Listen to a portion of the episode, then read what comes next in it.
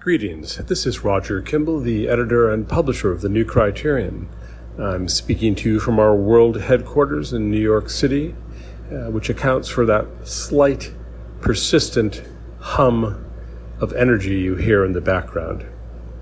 It's my pleasure to welcome you to our June issue, the final issue not only of the season, but also of our 40th anniversary. It's been an extraordinary year for the new criterion. We have reached our highest circulation ever. We are now back full throttle with our events, no social distancing, and we're very pleased to see all of our friends again. Our June issue, I think, is one of the most extraordinary we have published all season. You'll find Larry P. Arnn's essay Consistency in Politics, which is an expanded version of the talk he gave at our Edmund Burke Gala at the end of April. You won't want to miss that. The great Gary Saul Morson has an extraordinary piece on Stalin, and Dominic Green has a long essay on the 100th anniversary of James Joyce's Ulysses. There are many other excellent things in the issue. I hope you will have an opportunity to pick it up and read it. I would be remiss if I didn't also mention my own essay, Highways to Utopia, which concludes our year long series on the theme of Western civilization at the crossroads. We will be gathering these essays together and will publish them in September as a book through Encounter Books. I hope you'll enjoy the essay now and that you will be able to pick up the book in due course. Now for our notes and comments. There are three of them this issue. First, some good news.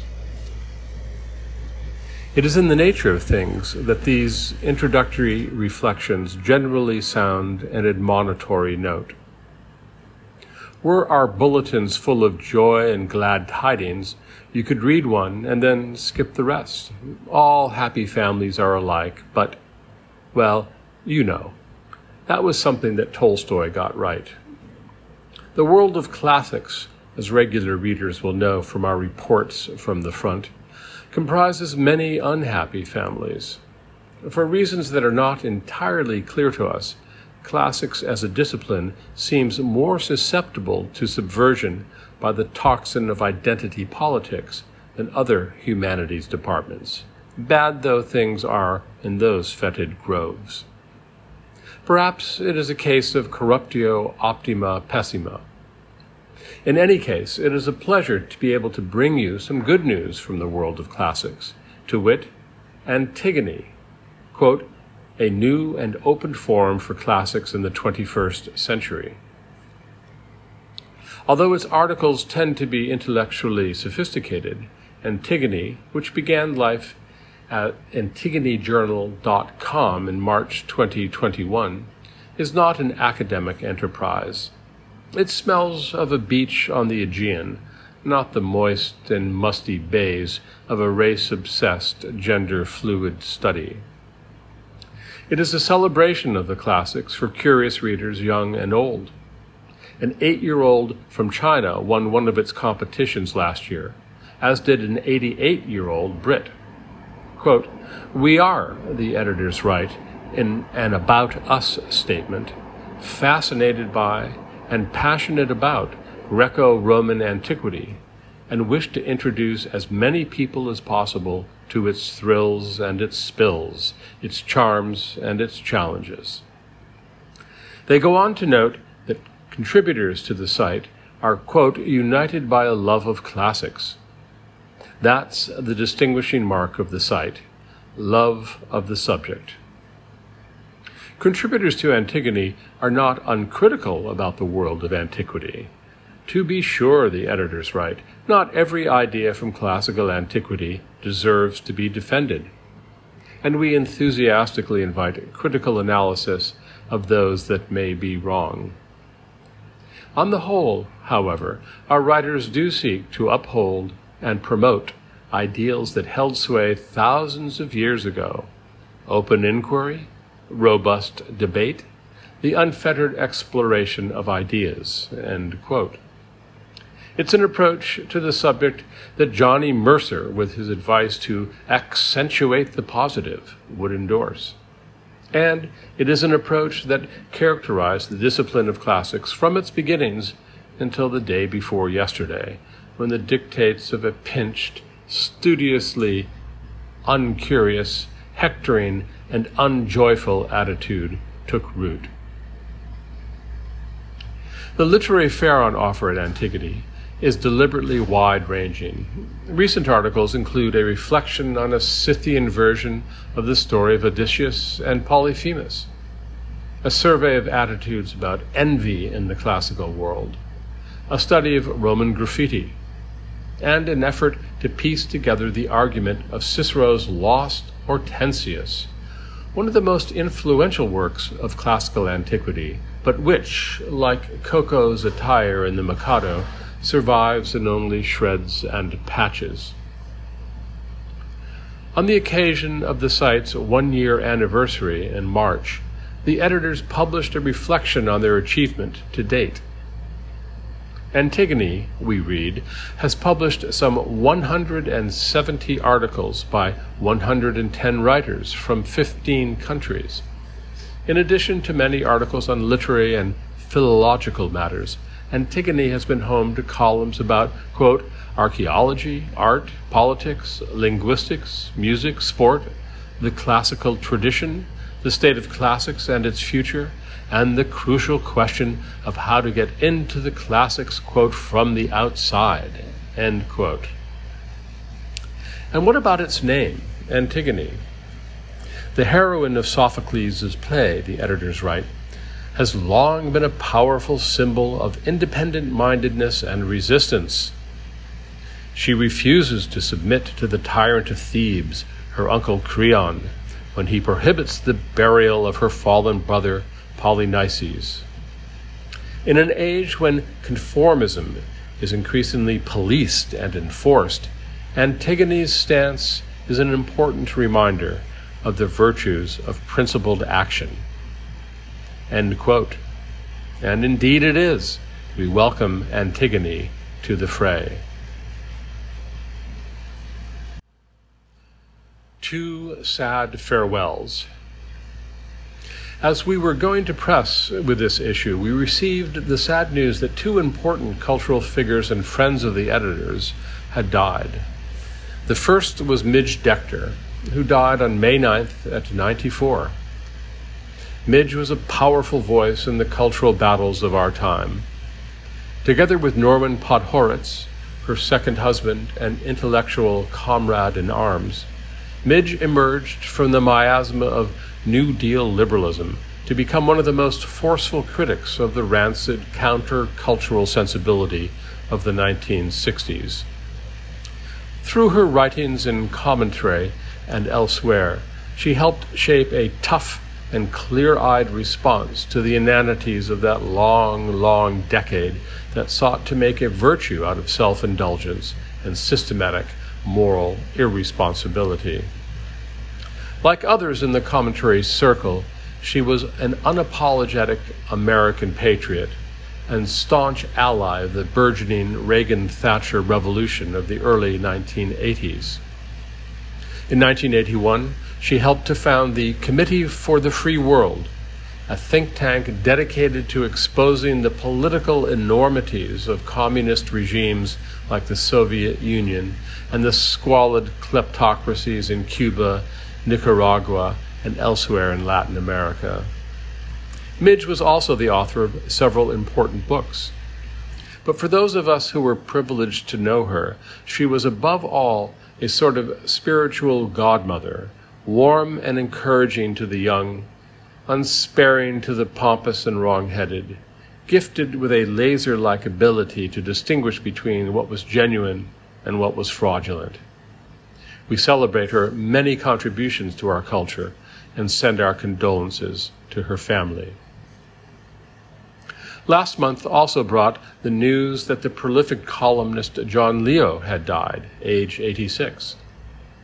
Well known through his columns at Time, U.S. News and World Report, and elsewhere, John was one of the earliest and one of the most insightful critics of political correctness and kindred assaults on intellectual maturity in academia.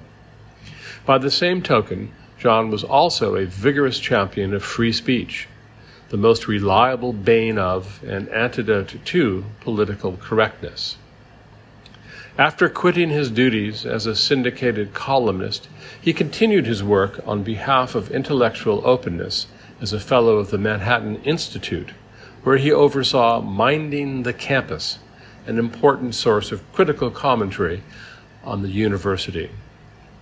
John was a good friend to the New Criterion from its earliest years, and we will miss him and his witty, intelligent, and humane reflections on our culture. Finally, a word of thanks. The 20th century Spanish philosopher Jose Ortega y Gasset has been mostly forgotten today. In that, alas, he does not distinguish himself. An encroaching ignorance of the past is part of what defines our culture. That fact gives special poignancy to Ortega's observation that, quote, the simple process of preserving our present civilization is supremely complex and demands incalculably subtle powers. This, we believe, is true, and it may serve well to describe our central ambition at the New Criterion. Two points about that ambition. First, no one can ever fully realize it. It is part of the ineluctable incapacity of humanity that such goals are fated to be but imperfectly and temporarily realized. Today's gains are gobbled up by tomorrow's reverses, which in turn may mark the beginnings of some new salient. Second, this task is never a solitary enterprise. This is especially true for a collaborative entity like the New Criterion. For more than a decade, it has been our custom as we approach the end of our publishing season to recognize in this space our most dedicated donors. Those individuals and institutions that have contributed over the course of the past year $25,000 or more to our efforts. These generous patrons we enroll in our editor's circle. It is a pleasure to do so, not least because most of those who make our work possible are also intellectual comrades in arms, friends, and co collaborators in the task of preservation that Ortega named, battling cultural amnesia and fostering honest and informed inquiry into the great questions that confront us as a civilization, Circa 2022. As we near the end of our 40th anniversary, we are especially pleased to recognize our growing circle of benefactors. Not only have you made the new criterion possible, but you are also responsible for making this anniversary year our most successful to date. Yes, we have raised more money this year than ever before, but that was only the beginning. We have also, with your help, brought the circulation of the magazine to its highest level in our history. As in years past, we would like to begin by acknowledging our debt to the late, great, lamented John M. Olin Foundation, whose principles helped to start the new criterion in the early 1980s, and to the late Donald Kahn, whose timely and munificent generosity in effect rescued the magazine at a moment of peril in the late 1990s. In this same category belong the Lynde and Harry Bradley Foundation and the Sarah Scaife Foundation, both of which have generously supported the new criterion for decades. They are the conditiones sine qua non of our work. We are also delighted as we cast our eye over the past year to thank these indispensable friends and supporters, this year's members of our editor's circle. Elizabeth Ailes, Mary Ellen Bork, the Broken Science Organization, the Carson Meyer Charitable Trust, Joanna Sinader, Christopher and Susan Cowie, the William H. Donner Foundation, the Richard H. Driehaus Foundation, the Richard and Barbara Gaby Foundation, the Gale Foundation, David Hein, the Hickory Foundation, Richard R. Huff III, Paul J. Isaac, the J.M. Foundation, the Kleinschmidt Family Foundation, the Thomas D. Klingenstein Fund, Christopher Lacconi, Ronald and Jo Carole Lauder, the Leggett Foundation, the Lehrman Institute, the Marcus Foundation, the Fred Maytag Family Foundation, the Dian Graves Owen Foundation, David Packard, J. Peter Ricketts, Don and Donna Riley, the Thomas W. Smith Foundation, the Diana Davis Spencer Foundation, Edward A. Studidzi, the Triad Foundation, Dave and Reba Williams, and Helen Zell. Finally, we would like to acknowledge that great but too seldom recognized force for good, Anonymous, whose benefactions once again have been critical in helping us man the ramparts of cultural renewal. We are deeply grateful to you all. Thank you for your counsel and for your intellectual as well as your financial support. The new criterion could not exist without you. This is Roger Kimball signing off for the summer. I look forward to seeing you again in September.